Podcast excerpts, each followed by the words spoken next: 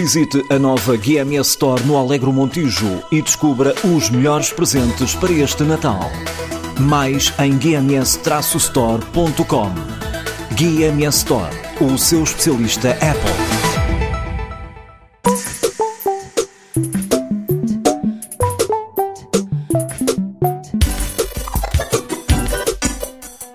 Olá pessoas. Bom, eu uh, é o seguinte, não queria repisar o assunto, mas vou ter de usar meu sapato número 45, nem é bem um sapato, é mais uma gôndola, para repisar o tema João Rendeiro. Toda esta saga do João Rendeiro faz lembrar aqueles filmes do aeroplano. São cenas seguidas de nonsense. Nem sabemos por onde começar.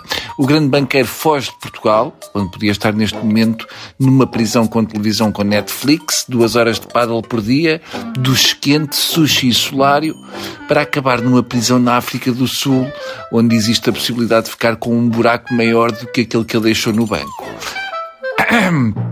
Peço desculpa.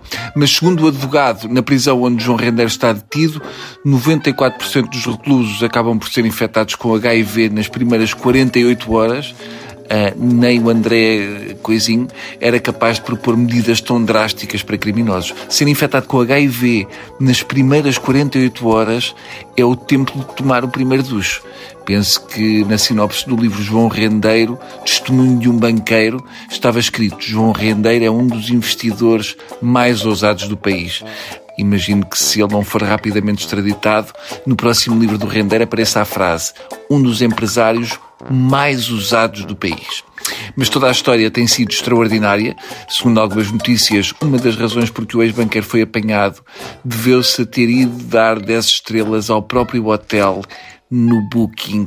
Eu não, não sei bem o que é que, que, é que é dizer, mas acho que nem a Rosa Grilo cometia um erro destes. Não deixa de ser simpático ele ter ido dar estrelas ao hotel. Mostra um cuidado pelo pessoal do hotel que ele nunca teve por quem investiu no seu banco. Mas é o equivalente a uma pessoa falsificar notas de dólar e depois pôr a sua cara no lugar da efígie do Benjamin Franklin. Depois há o caso de ter o pijama que João Rendeiro vestia quando foi tido de manhã de sábado no Hotel Durban, ter dado informação relevante à polícia judiciária porque aquele pijama pertence à Qatar Airways. Uh, nem os jogadores do Barcelona usam pijamas da Qatar Airways. Eu, se fosse a Qatar Airways, ia ver se não faltam peças no motor do avião em que ele veio. Eu confesso que uma vez trouxe uma manta da TAP, mas foi mais porque achei que com o dinheiro que já paguei àquela companhia, até tinha direito a trazer três cadeiras e o cockpit. Eu só espero que ele não tenha sido preso com umas cuecas da Montenegro Airways, porque isso pode quase ser considerado um convite. Uh, e ficamos por aqui. Agora vou vestir o meu roupão da barraqueiro e as minhas pantufas da autocup. Adeus. Dorme bem, Joãozinho.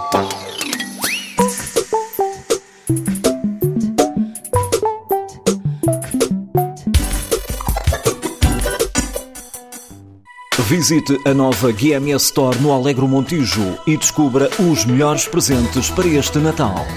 Mais em gms-store.com. GMS Store, o seu especialista Apple.